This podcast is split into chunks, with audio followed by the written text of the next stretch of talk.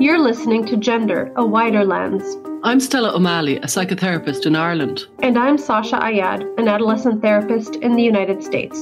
Since 2016, my practice has been exclusively dedicated to gender-questioning teens and families impacted by gender dysphoria. I also work with gender-questioning teenagers, and I facilitated support meetings for families and individuals who've been impacted by gender issues. We're curious about the concept of gender and how it's unfolding in the wider culture. Join us as we look at gender through a wider lens.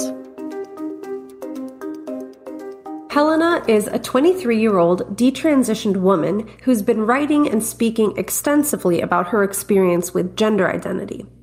Helena began identifying as a transgender guy at the age of 15 and started taking testosterone at 18. She was 19 when she began her detransition and now describes herself on Twitter as a detransgender apostate. We discuss the complex landscape of youth gender identity culture and specifically look at the phenomenon of the gay trans guy. This is a female who identifies as a guy but is only attracted to males. Now, here is our conversation with Helena. Hi, Sasha. How are you? I'm well, Stella. How about yourself? I'm very good. It's late at night here, but I'm delighted to be here. Expanding the boundaries of gender as we speak. With our special guest, Helena. Yeah. Hi, hello. Helena. Hi. Nice to have you. We're really, really looking forward to this conversation. I feel like it's long overdue. And we are just so curious to get inside your mind and pick your brain about various issues that come up in the context of our work, in the context of a podcast, because people ask us questions, they request certain topics, and we are really hoping to get your help in unpacking some interesting issues. So do you have a kind of elevator pitch version of your story, just in case anyone listening doesn't know who you are, though I think most of them will? I don't think everybody will. I think okay. You're very well known for your very insightful threads on Twitter. I don't think your story is as well known as your insightful threads on Twitter.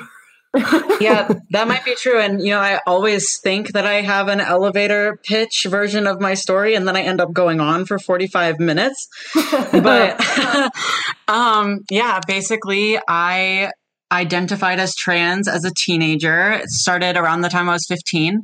And around the time I was 18, well, yeah, like a week or two after my 18th birthday, I went to an informed consent clinic and got a prescription for testosterone. And I was on testosterone for 17 months. So the whole trans identity lasted like little under 5 years. So pretty big. I'm 23 now, pretty big portion of my life.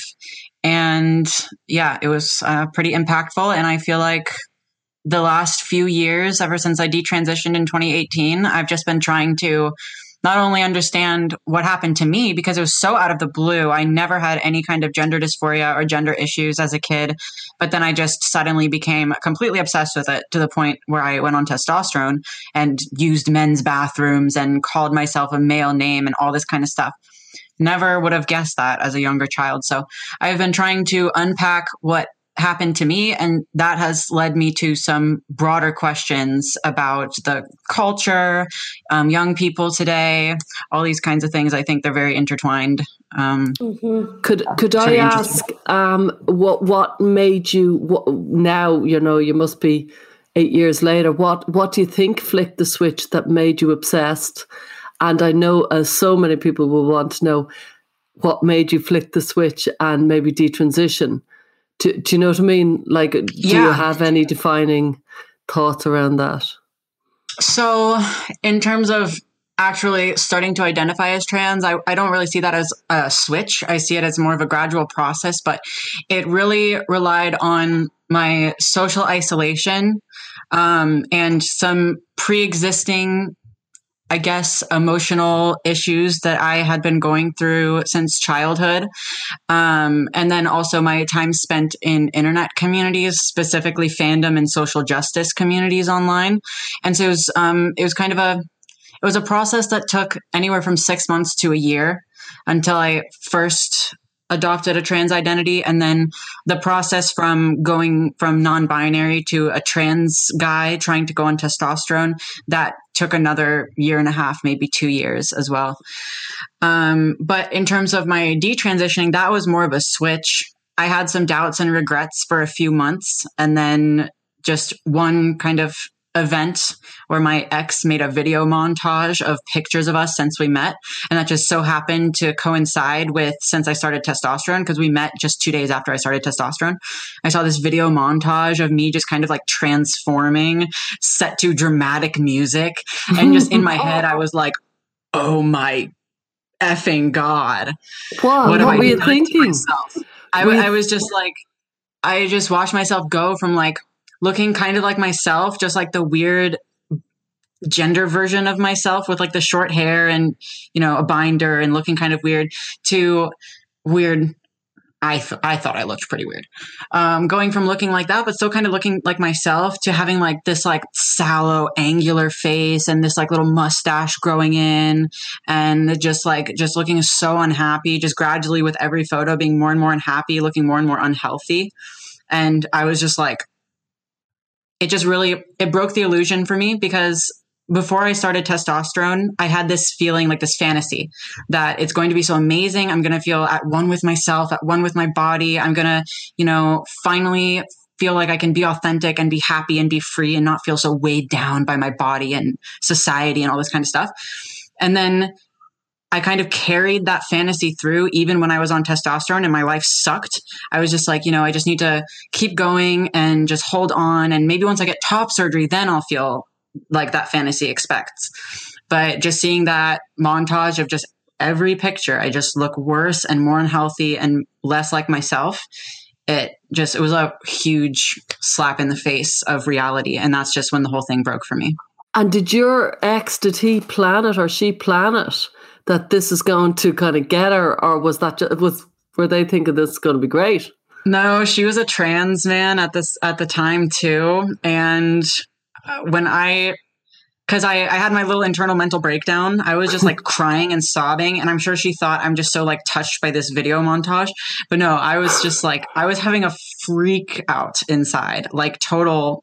I can't even describe it, like that feeling, because you put so much into this trans identity and then to just all have it shattered in one moment. It's like, I was so overwhelmed. One of the most overwhelming experiences I've ever had in my life.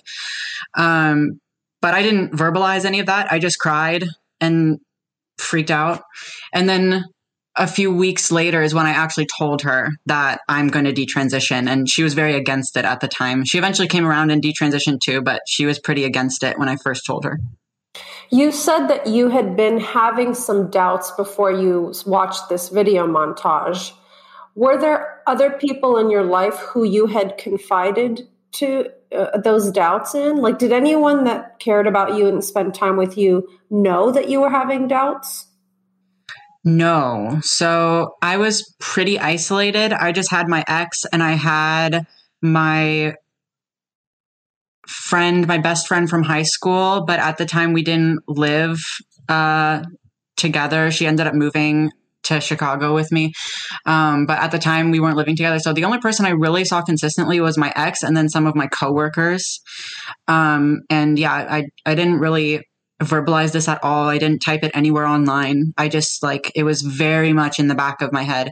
It was just kind of these feelings of like, when is this going to get better? When is this? I'm getting so tired. Like, this is so exhausting, this constant misery, and it just seems to get worse. When is it going to get better? This was supposed to be better.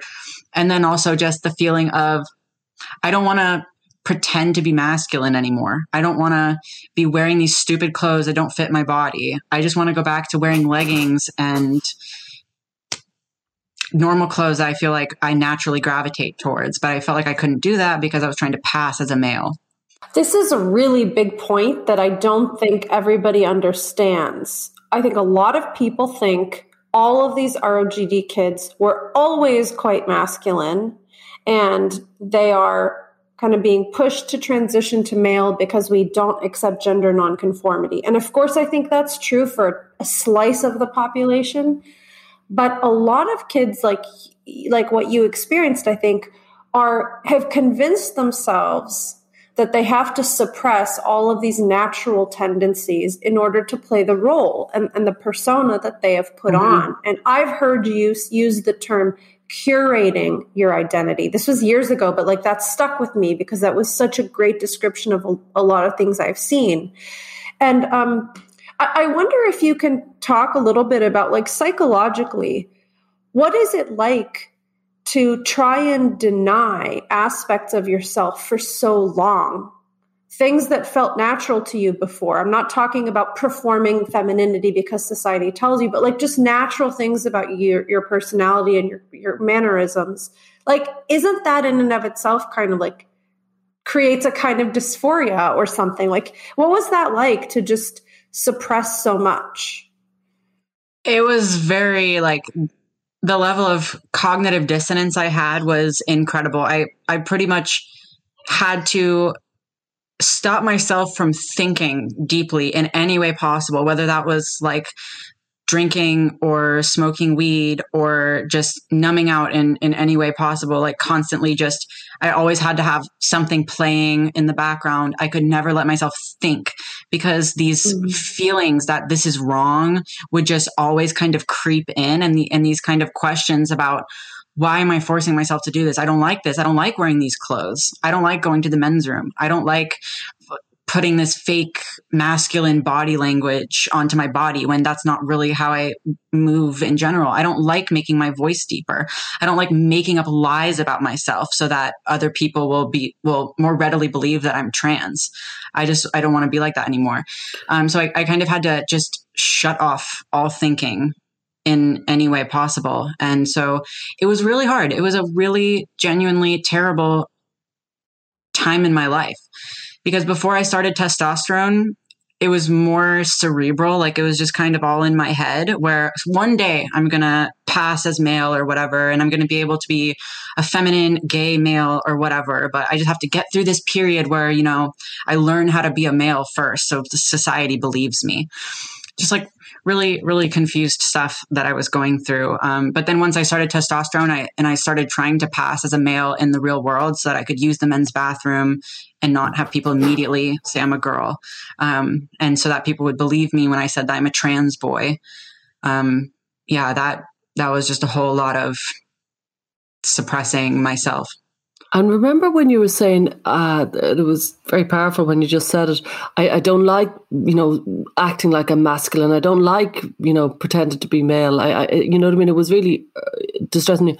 Had I asked you there and then when you were in the middle of all that, would you have said, I love it. This is me? I think I would have said, no, I don't love it, but this is what I have to do to survive as a trans man in a cis normative society. That sounds about right. Yeah. Oh gosh. We actually just interviewed Aaron Terrell and he was talking about 2017 after he had been transitioning for 6 years, meeting some trans guys in 2017, being so excited that he was going to have so much in common with them. And then hearing them say stuff exactly like that, which is like, I don't actually want to do these things to myself, but in order to be believed, in order for people to believe me that I'm trans, this is what I have to do. Yeah. And this really speaks to adopting a certain kind of belief system. And I want to talk to you about that. You've spoken really eloquently in lots of interviews about the entire belief system that comes along with gender identity theory and even some of the social justice aspects of it. And I want to, maybe to kind of launch us off, I want to read a question that a parent submitted to us because I think this ties in. Okay. She says, have you explored ROGD and how social justice issues in the past year may play a role in trans identity among teenage girls? Sometimes I wonder if a cis white girl wants so much to be part of social justice movements. And since she can't identify as an African American or be part of the BLM community, they might choose LGBT so they can immerse themselves in an oppressed group just to feel that sense of belonging and like they're really doing good in the world. What do you have to say about that? I mean, that really resonates with me.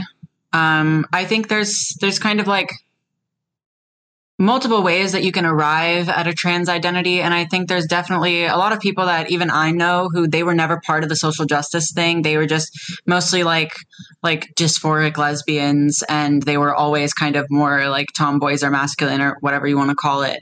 And they just went straight to trans, like, but I don't think I would have ever landed on the trans label without thoroughly getting indoctrinated into the greater social justice worldview. And I think that is something that I've observed in a lot of other young girls. If I think back to when I was a teenager on Tumblr, very similar things. Like I would have friends who would not be into social justice. They wouldn't be ever talking about dysphoria or being trans or anything like that. They would get a Tumblr account, and then a few months later they would be trans because they adopted this like greater belief system about privilege and oppression and all this kind of stuff. And exactly like the parent asking the question said, you can't identify as a different race. You can't identify as a different sexuality, really, because it just, if I'm, although I did go through a period where I thought I might be a lesbian, but you know, whatever.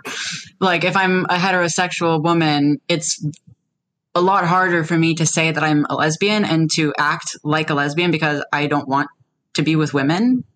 But it's easier to say that I'm non-binary and just say that I have they, them pronouns, because then automatically you're not a cis het white girl. You're non-binary. You don't have to deal with either that cis label or that het label, because by being non-binary, you're neither of those. And then it always kind of starts out like that. At least it did for me and a lot of other girls that I know, where it starts out with just, oh, I'm just going to try on these they, them pronouns and see how they feel. And then, oh, I'm just going to try on these ze-zer pronouns and see how they feel. And then just eventually after time of this being reaffirmed in such a circular way of being encouraged to explore your gender and reading things online where it's like, oh, if you feel like you're different than everybody else, it's probably because you're trans. Or if you feel like you've never been able to get along with girls, you're trans. If you've always hated your body, you're trans. If you've never felt like you would fit in, you're trans.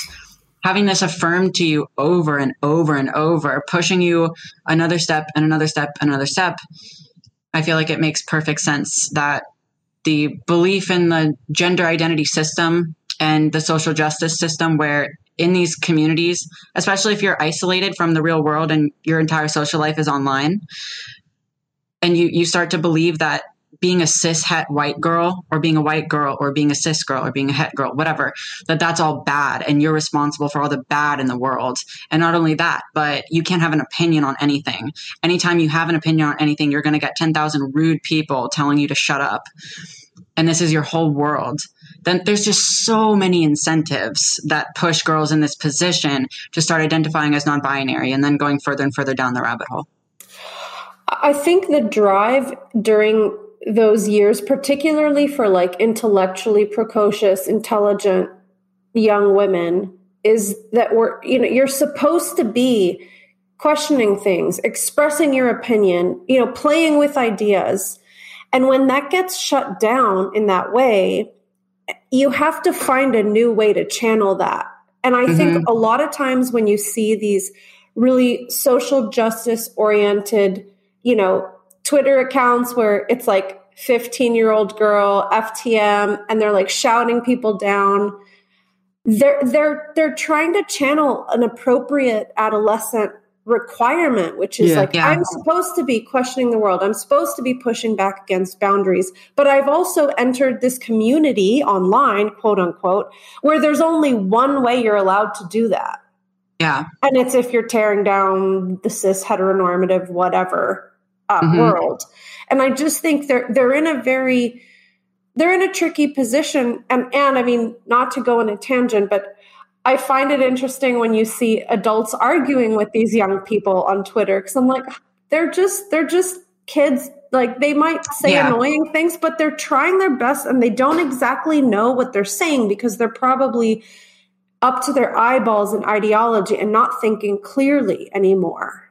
Yeah. And they don't have the mental faculties to really, I mean, most adults don't, but especially 15-year-olds, they don't have the mental faculties to really like evaluate everything that they see on social media and to cross-check if everything is logically consistent that they believe and to really resist the social pressure and this fear of rejection, which I'm sure as you two know, teenagers are biologically more sensitive to social rejection than adults and children. Like it's just, it sets off alarm bells in their heads. So they don't have this, like this, you know, I don't know what people expect 15-year-old girls to have some kind of stoic nature and just resist all of the social pressure when really everything in their biology is telling them not to do that. So I also think it's funny when people are arguing with 15-year-olds online. It's just like nature of the beast.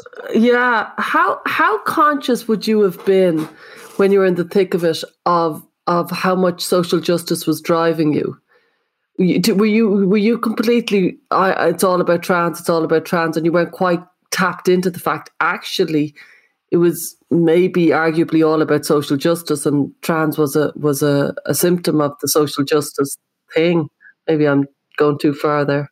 Maybe I'm wrong. No, I don't think I really would have thought like about any of that at all, because from my perspective, it was like, the social justice of it was kind of my first awakening into what I think about the world, because before that I didn't have any opinions politically or otherwise. I just kind of was like a child, so I didn't really think about this kind of stuff as a kid. Yeah. The kind of the social awakening, it was so exciting. Yeah. It was like, oh my God. Yeah, exactly. And so I guess like at that age, my brain was just primed to start doing that. And then I see this stuff online that they're explaining things about the world in this like very authoritative way that like, this is correct. Everyone who's saying something else is completely wrong, and they're wrong because they're hurting people. And look at all this evidence that people are dying and getting killed and all of this. And we're right. We have the answers. We like, as if we had control of the world. Yeah. Yeah. It's like, if we had control of the world, none of this death and destruction and blah, blah, blah would be happening. And so to a preteen primed for that desire to want to understand the world for the first time, when that experience of understanding something new or thinking your own opinion is so exciting and so fresh, it's just like, it's this perfect storm. And for me, I didn't think this is social justice. I thought this is the truth. Yeah. Like this is just the way the world works, and I understand it. So I wasn't like, is social justice driving my trans identity? I was just like, these things, I think, they're all thoughts from me specifically and not influenced by anything else. And I just understand the world. And it just so happens that everyone I talk to on a regular basis understands the world in the exact same way. But and the gender stuff. Except for the adults, though, right? I mean, you're talking about a peer cohort, I think, online, on Tumblr.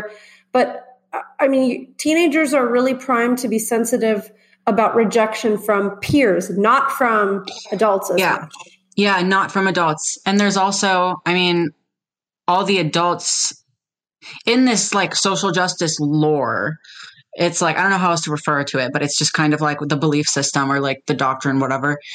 The adults are part of the old system. They believe in these old beliefs. They're like pre-revolutionary, dumb racists. We're like the colonists, the adults, like colonizers. Yeah, exactly. Mm-hmm. Yeah, the colonizers. Yeah. I think colonists has something to do with your large intestine. So I don't know if you're that. A colonist, isn't it? Colon. I think you're thinking of colitis. Or colonoscopy. Anyway, so the adults are colonial, and the and the teenagers are the new regime. Yeah, yeah. So when adults would disagree with something, it was just kind of like, you're never going to get it. You're part of the old system. Just get out of my way. Okay, that was kind of the approach I had to it. Yeah. Okay, boomer. Literally. Yeah. Yeah. I actually get it. I mean, I'm from a different generation, of course, but I went through a period of time where like I thought I knew everything about social justice. Well, I didn't think of it as social justice, but like what really happens, you know? Yeah.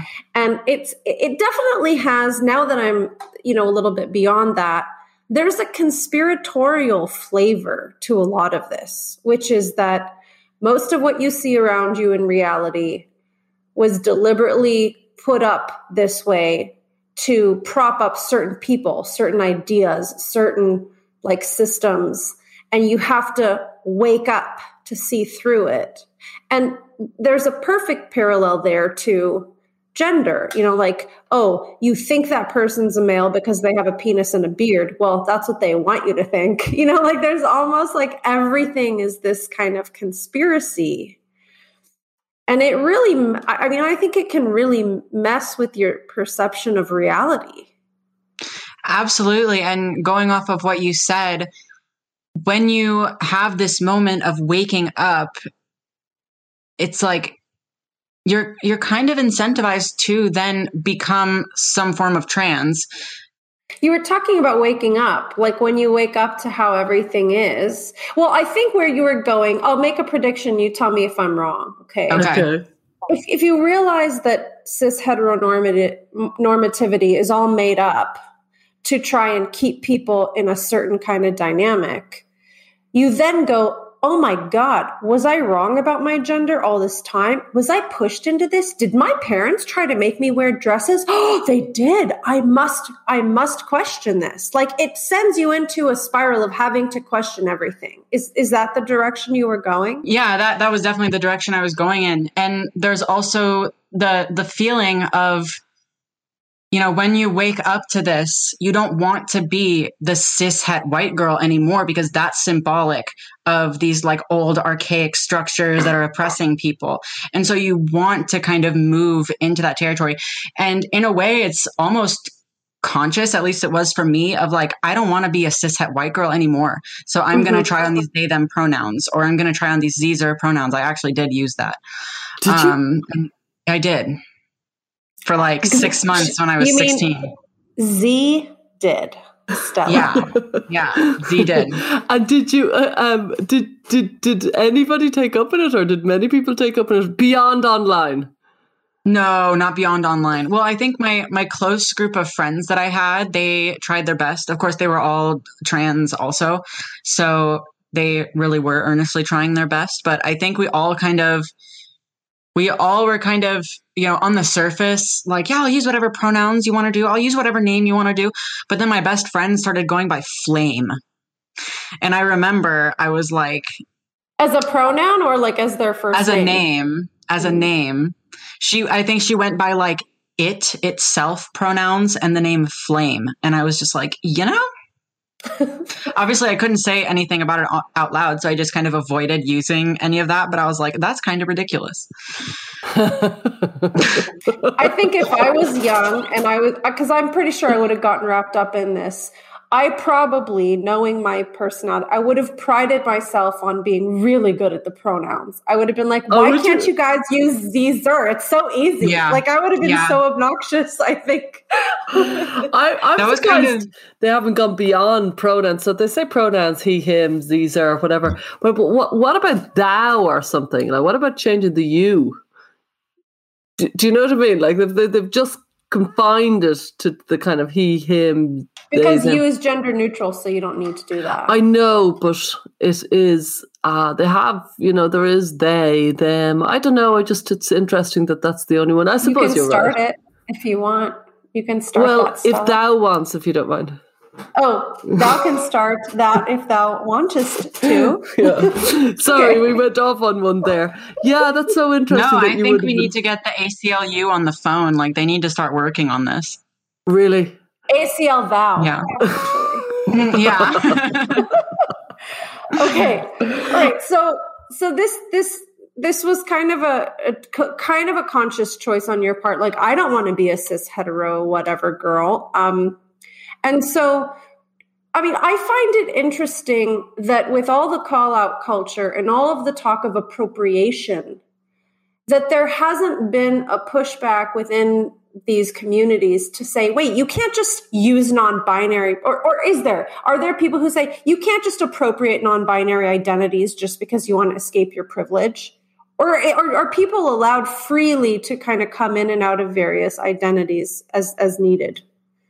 Yeah, with the non-binary thing, I think it's more free because it's almost kind of acknowledged that by being non-binary, that's a personal choice. Like they'll kind of say that like, oh, I was born non-binary, my gender identity is non-binary. But I feel like it's kind of one of those things where it's like unspoken that when you're non-binary, you're kind of opting into it. Like you're just using that. But then there's like, I don't know if people are familiar with the trans medicalist versus too cute discourse and debate. But the trans medicalist. Educate us. I mean, I know, but tell our audience.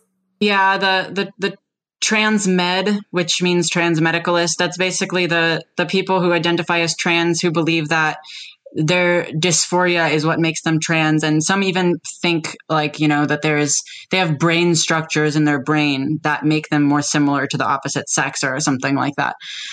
So it's more of like it's still a lot of like ideology and kind of like mythology around it, but it's different from the kind of gender ideology that we're talking about with the non-binaries. So the trans medicalists, they kind of view the non-binaries as like, oh, you can't just call yourself trans. You can't say that you're the same thing as me just because you don't want to be a cishet white girl. Mm-hmm. But within the non-binary thing, it's almost like it goes further than I don't want to be a cishet white girl. It's like, I can't be a cishet white girl because I'm awakened to all of this stuff. Therefore, I can't be a cishet white girl because being a cishet white girl makes me a part of this like cis heteronormative system. So it's almost like by believing in the gender identity stuff, someone like me, in the way that I saw it, I was like, because I believe in this stuff. And I also relate to all this stuff about how like, you know, if you feel different from other people than you're trans, then I must be like, I have to be trans. So what's the too cute, just to finish that up? Oh yeah.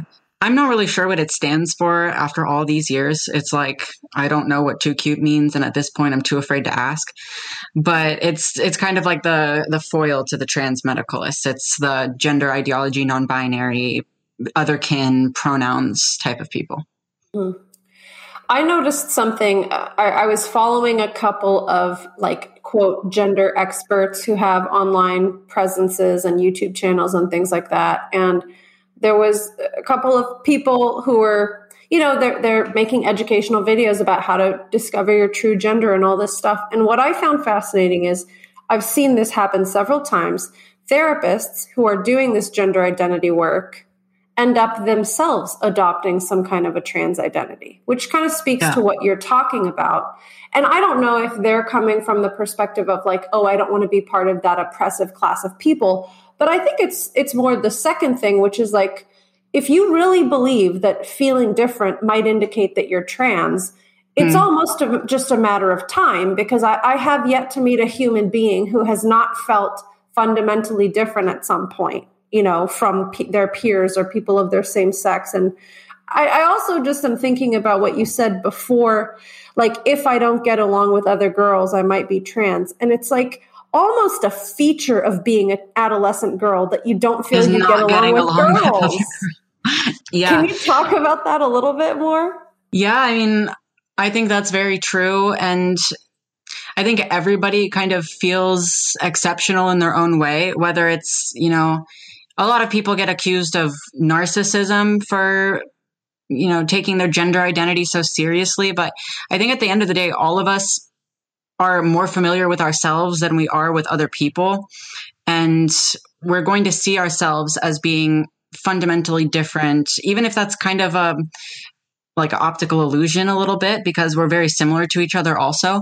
But I think anybody who, especially if you're spending a lot of time ruminating about yourself and you have this kind of belief system where it's like everyone needs to interrogate their gender identity to see where you fall on like the privilege system or where you fall in the masculinity, femininity system.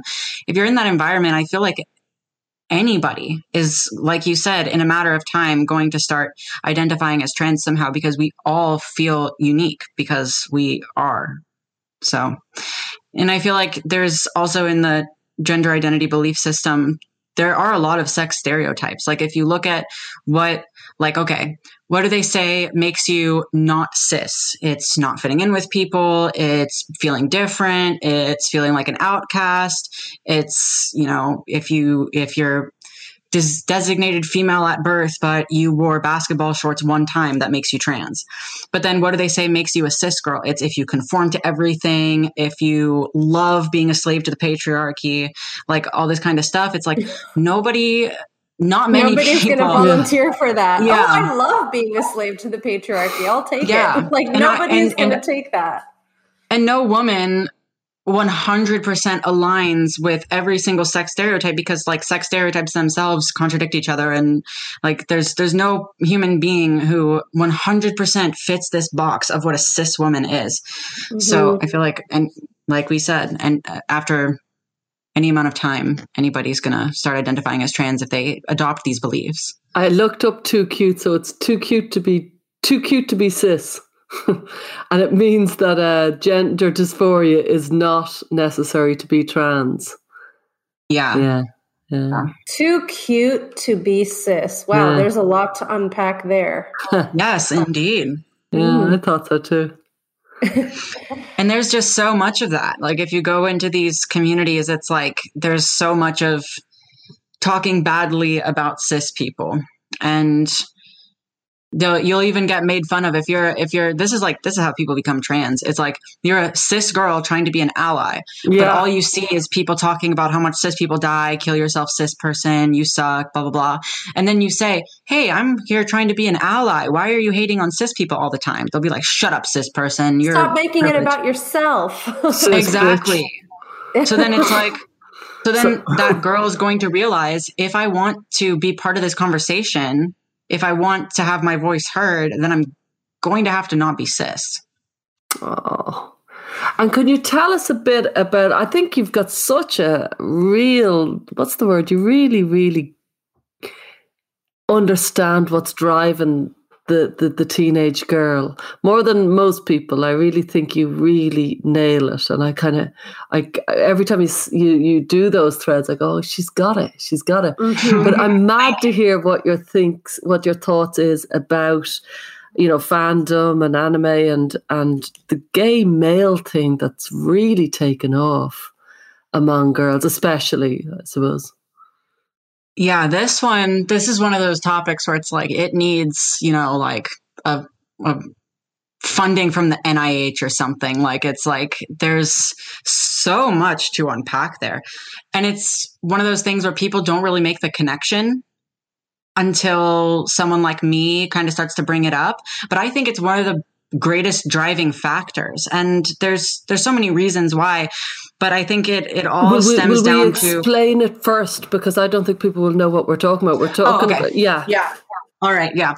So fandom is, if you think about someone who's a fan of any like media or artist or TV show, whatever, what have you, that fan base for that media is called the fandom. So there will be like the Harry Potter fandom or the Naruto fandom or I don't know, the One Direction fandom.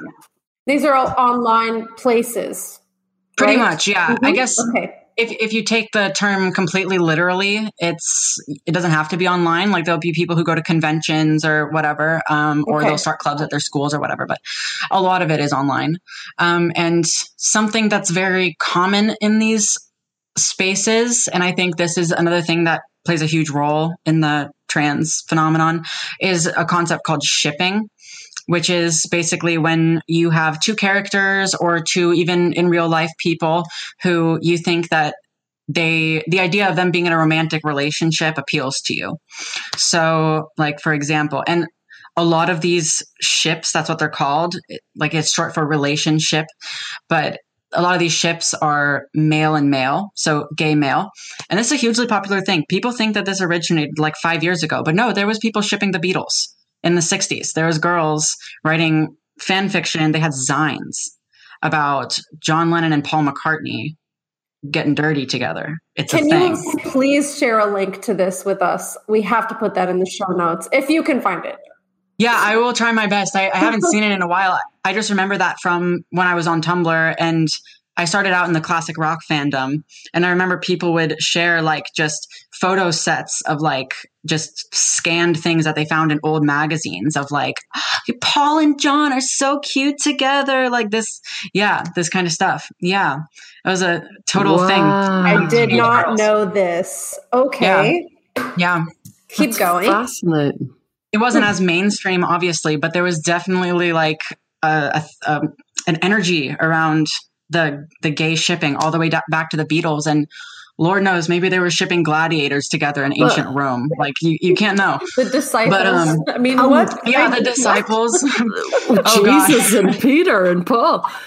No, I was going to say Jesus and Judas, because Judas betrays him. And so it adds so much spice. What is your take on it?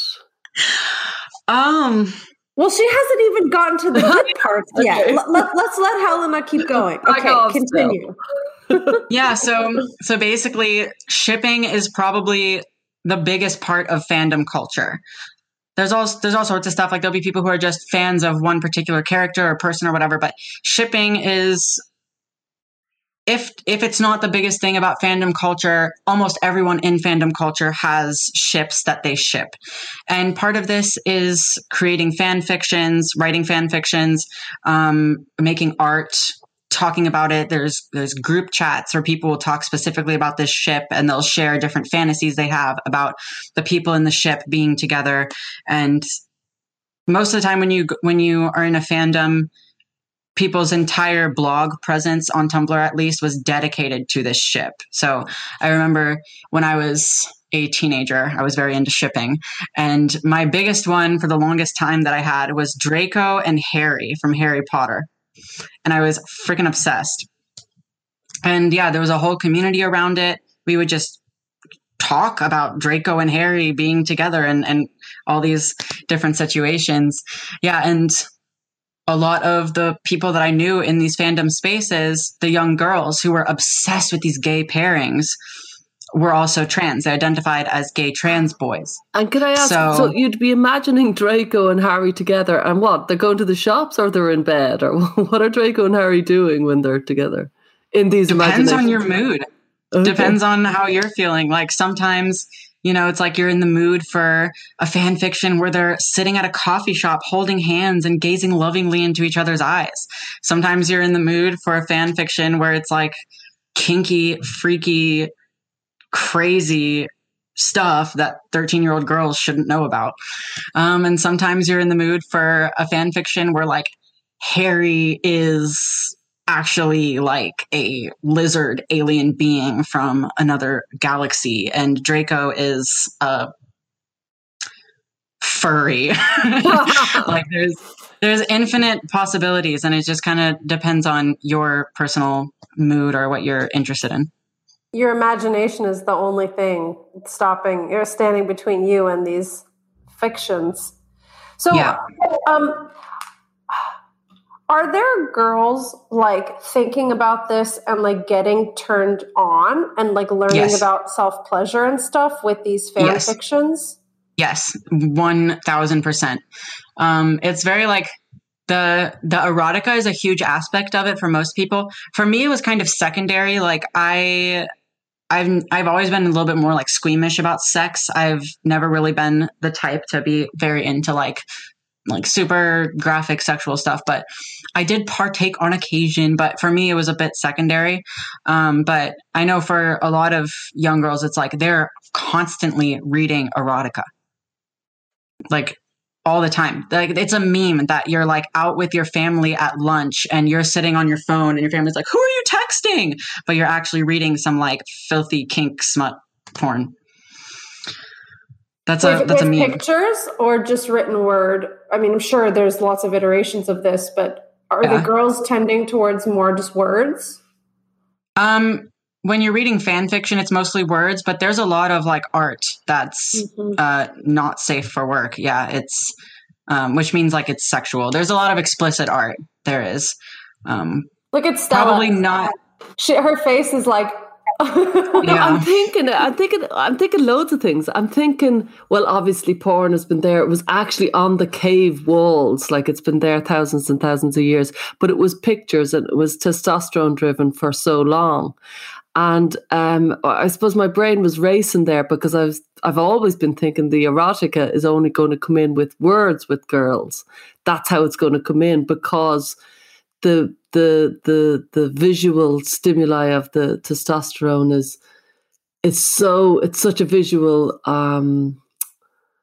It's very impacted by the visuals, testosterone, and then this is such a visual culture we're living in.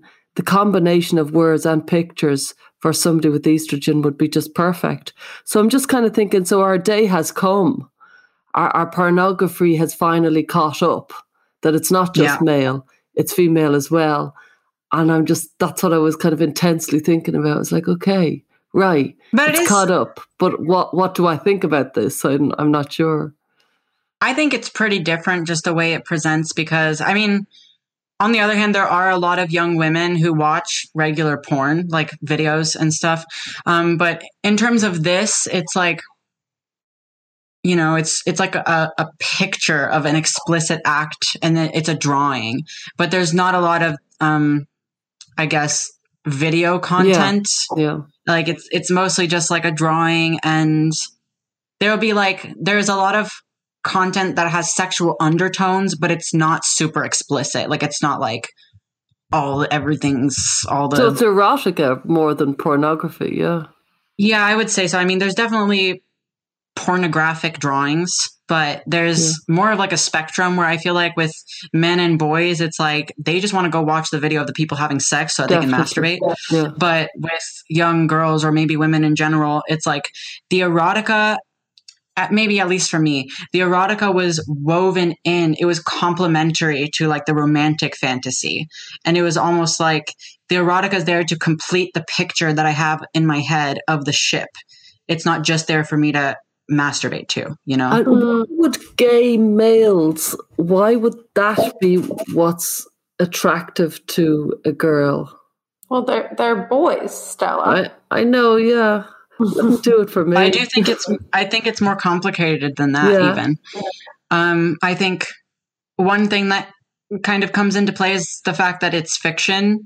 And a lot of the times in fiction, female characters are a lot of the times not as fleshed out as male characters are. So you can have like, you know, a story and the main male character is so relatable and cool. And then his best male friend is so relatable and cool. But then his female love interest is just kind of flat. Mm-hmm. So you'll have like girls where they love this character. They identify with this character. And then the male in the story is the other interesting character. And the female actually isn't very interesting. And then another piece to it, I think, is there's kind of like a female-female competition aspect to it, where it's like, and this I think especially plays into celebrities, but it can also play into when a girl develops a strong crush on a male character, where it's like you have this male character or celebrity who's the object of your affection, and you don't want him being with another female character, or you don't want him having a girlfriend in real life, because you feel that like competition aspect and you feel jealous of that girl. So, and a lot of the times for young girls, it's like you feel so insecure and you don't feel as pretty as the girl on the screen and these beautiful celebrity girls. Yeah. So the idea of him picking this, some beautiful girl who isn't you, one, she's not you. Two, you feel like you could never be her. So it's just so much easier to get your fix of this romantic obsession that you have with this male out of a gay relationship, especially when the other male characters are just cooler. There's also, I mean, girls who are going through the gender dysphoria thing, they share a lot of disdain for pretty cool, popular girls around that time. So I think, again, a normal thing that a lot of teenage girls experience, which is like hating on the popular girls or basic bitches or whatever you want to call it, whatever generation says about it, gets channeled in a different way. And so there's really, I think, a great effort made to exclude all girl-related things from your interests, hobbies, like they just jump into the world of boys, or at least their fantasy of what boy life looks like. Yeah, exactly. And I find it really interesting that, thinking about people like Angus Fox and some of the interesting things he's talked about, like there is this romanticization of what gay male relationships look like that aren't that accurate, actually, and don't take into account that, you know, gay males are still males and they're men, and they still have some of the traits, whether they're socialized or biological. It's not the argument here, but that actually a lot of these young FTMs would hate. Like they are not the fantasy that they're drafted up to be in these fandoms, I think. And I mean, that's even more consequential when you think about the role that these, like, this projection onto these characters, and then this projection onto this relationship, the obsession with the relationship, the obsession with the characters, living vicariously through the characters and their relationships, how they are in your head. And then the fact that these men who you're basing your identity as a male off of are written by other teenage girls. And usually in these relationships, there's kind of a heterosexual relationship dynamic in these shipping relationships, not always strictly like stereotypically heterosexual, but there's usually kind of like, you know, the one that you as the girl with the ship kind of project onto. And then there's the other one who's kind of more, you know, a little bit more dominant, more, I guess, just typically male in personality. So there's the kind of masculine male and there's the feminine male. Yeah. Maybe not so much in terms of appearance, because you can have, you know, it's so convoluted, dude. You can have like these men in your fantasy can be like not, you know, gender stereotypic, but in the way that the relationship dynamic works, it's kind of like the fantasy if you had like a cool, pretty anime boyfriend, but you're also a boy. Are girls who are kind of dabbling in this content, are they like interested in penises? Are they drawing penises and like thinking about penises? Or is this much more, I don't want to use the word innocent, but is this different? Like, is this about genitals in any way, shape, or form? Or is this more about like the romance and the fantasy of how this relationship between two men unfolds? Again, it depends on the person. Like for me, I mean, I was definitely, when I did read the erotica, like there's plenty of penis in the story. Like it's very explicit in all of the bodily functions, if you know what I mean. Like it's pretty explicit. But there's also the romantic aspect of it. As for art, there's not as much art that's like genital explicit, or at least not that I saw, maybe, but it also does exist. Like, trust me, it does exist. But just from my personal experience, I kind of preferred like lightly erotic visual art, but not super explicit visual art. But for like the text-based erotica, the fan fictions, then it's like, yeah, it's fully graphic. Can you just talk about the inspiration / mood boards / Pinterest pages? You mentioned this on Twitter and I thought it was so brilliant. And I don't remember the exact wording of your tweet, but can you just explain that a little bit? I remember this tweet and I remember telling you about it because there's so many things when I see you tweeting, I'm like, I have to tell her about this thing. So I really wanted to tell you about the mood boards, but yeah, I don't remember what it was in reference to, but I think I remember kind of my general thoughts on it. So on Tumblr, I don't know if it still exists. I don't use Tumblr anymore. And I don't really go into these like teenage girls, trans spaces or anything. But there's this thing that used to be a thing called a mood board. And it's basically a collage, but it's digital. So it's like on Tumblr, you can post up to, I think, 8 pictures in one post. So you'll have like, or no, I think it's 9. Yeah, you can have like 9 pictures in one post or something like that. And so they'll pick like a topic and then they'll find pretty pictures and put them all together and kind of like curate them into something that like artfully, visually represents the topic. Mm-hmm. And I think when we were talking about this on Twitter, we were talking about there'll be like trans boy or like FtM mood boards. And it'll be kind of like, it's supposed to be like an artistic representation of the aesthetic of like a trans boy or something that's like relatable to a trans boy. But usually it's like, it's pictures of pretty scenery, and it's pictures of cute boys, and it's pictures of just pretty sparkly stuff. And it's just, it strikes me as just another example of kind of projecting this like very feminized version of your fantasy of what it's like to be like a cute boy, or the way you feel about cute boys because you like boys, and kind of taking all of that and mushing it together into this identity. And you can really see that reflected when they make this kind of artistic content, because it very much looks like, you know, if a girl had a crush on a boy and made like a collage of him along with some pretty pictures that fit her aesthetic of what he represents to her. And it's like, I feel like there is, for a lot of these girls, it's like, especially the ones who are into fandom and shipping, it's like this love affair with an imaginary version of yourself. Yeah. I think what struck me about your tweet is you said something like, it's not lost on me that I would spend hours looking at collages of pretty pictures and hot guys, and that's how I knew I was a man. Yeah. Yeah. And it's like, oh, wow. And it's kind of like, are there men making collages of like cowboy boots and like tractors? Like, you know, I mean, of course I know that's a ridiculous stereotype, but I do think there's something in a way, I mean, it's so innocent and sweet in a way to think that there's thousands of girls who are putting together these inspiration boards with attractive men and pretty things and thinking this proves that I'm really a guy. And there's something like, I really feel for these young women because they're so easily made fun of by like a lot of the right-wing media commentators, and even people like, you know, the Blair Whites who are making fun of the SJW girls. But there's something we have to be really, I don't know, I guess just cognizant of before we throw these kids under the bus, because they're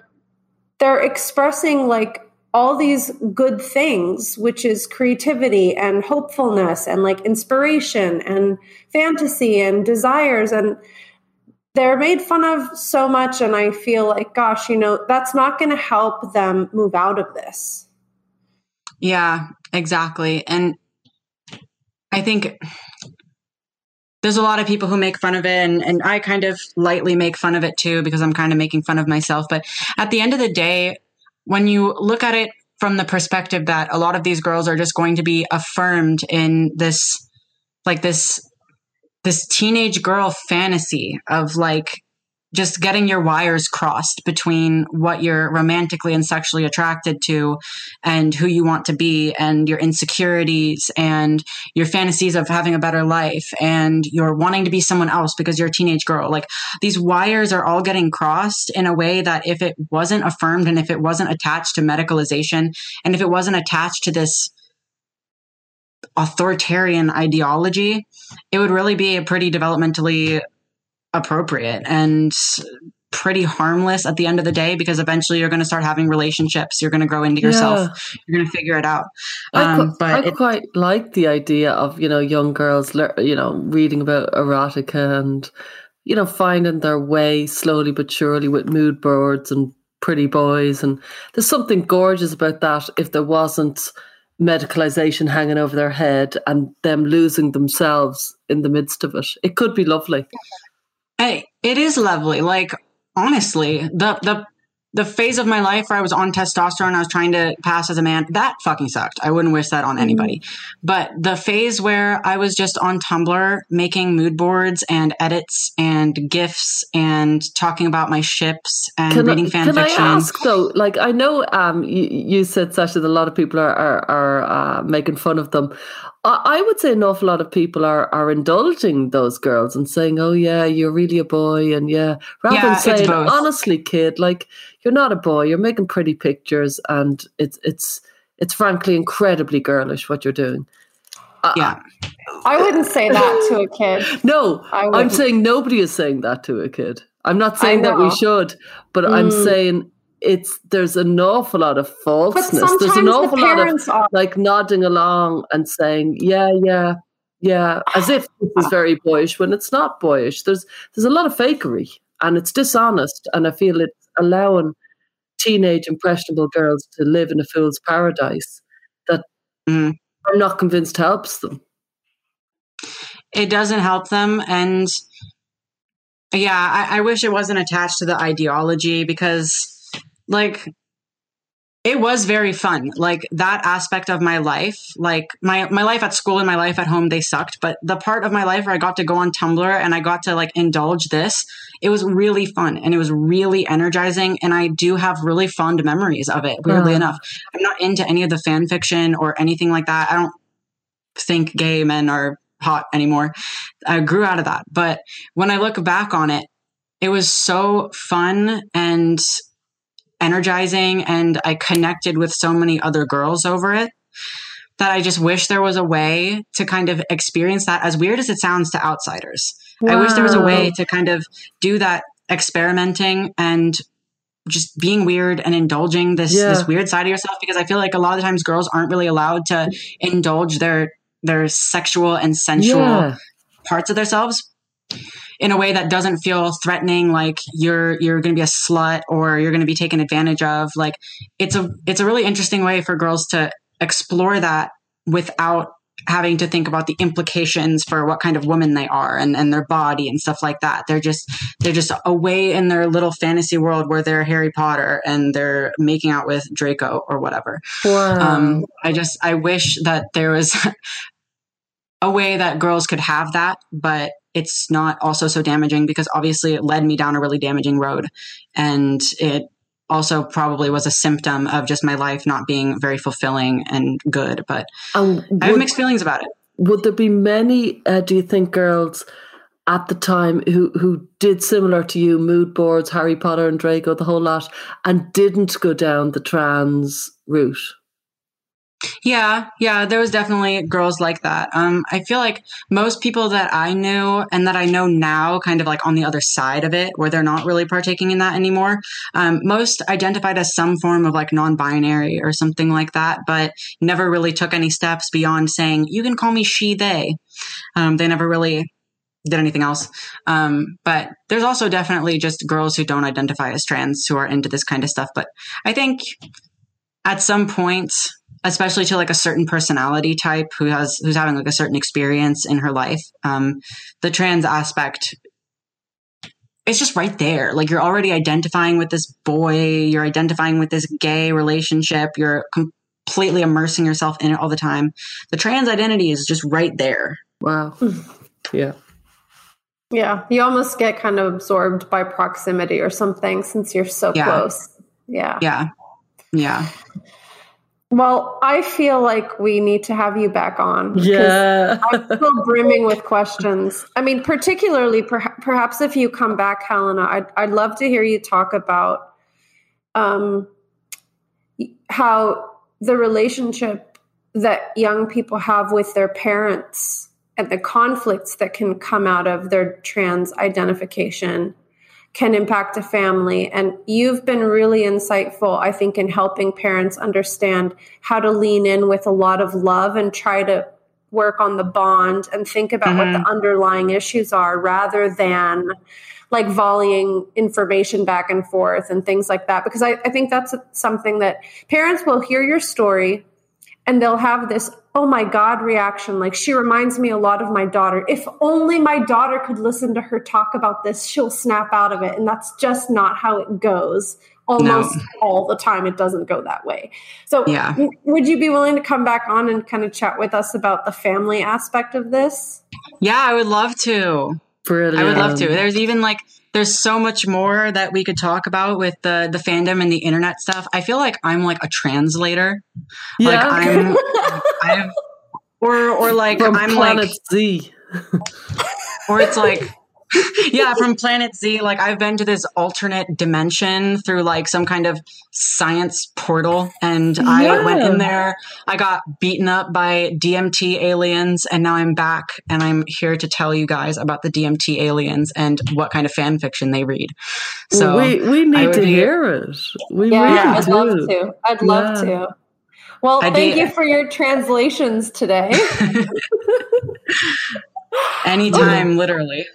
Absolutely brilliant. Well, thank you, Helena. We'll have you back on for sure.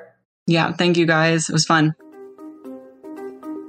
Thanks for joining us this week on Gender, A Wider Lens. This podcast is partially sponsored by Rime, Rethink Identity Medicine Ethics. Rime is a nonprofit organization dedicated to improving the long-term care for gender-variant individuals. Visit rethinkime.org to learn more. If you found value in our show, please review us on iTunes and subscribe so you never miss an episode. And you can follow us on Twitter, Facebook, or Instagram. Just go to our Linktree. That's linktr.ee/widerlenspod. Our discussions are for educational purposes only and are not intended as a substitute for mental health services.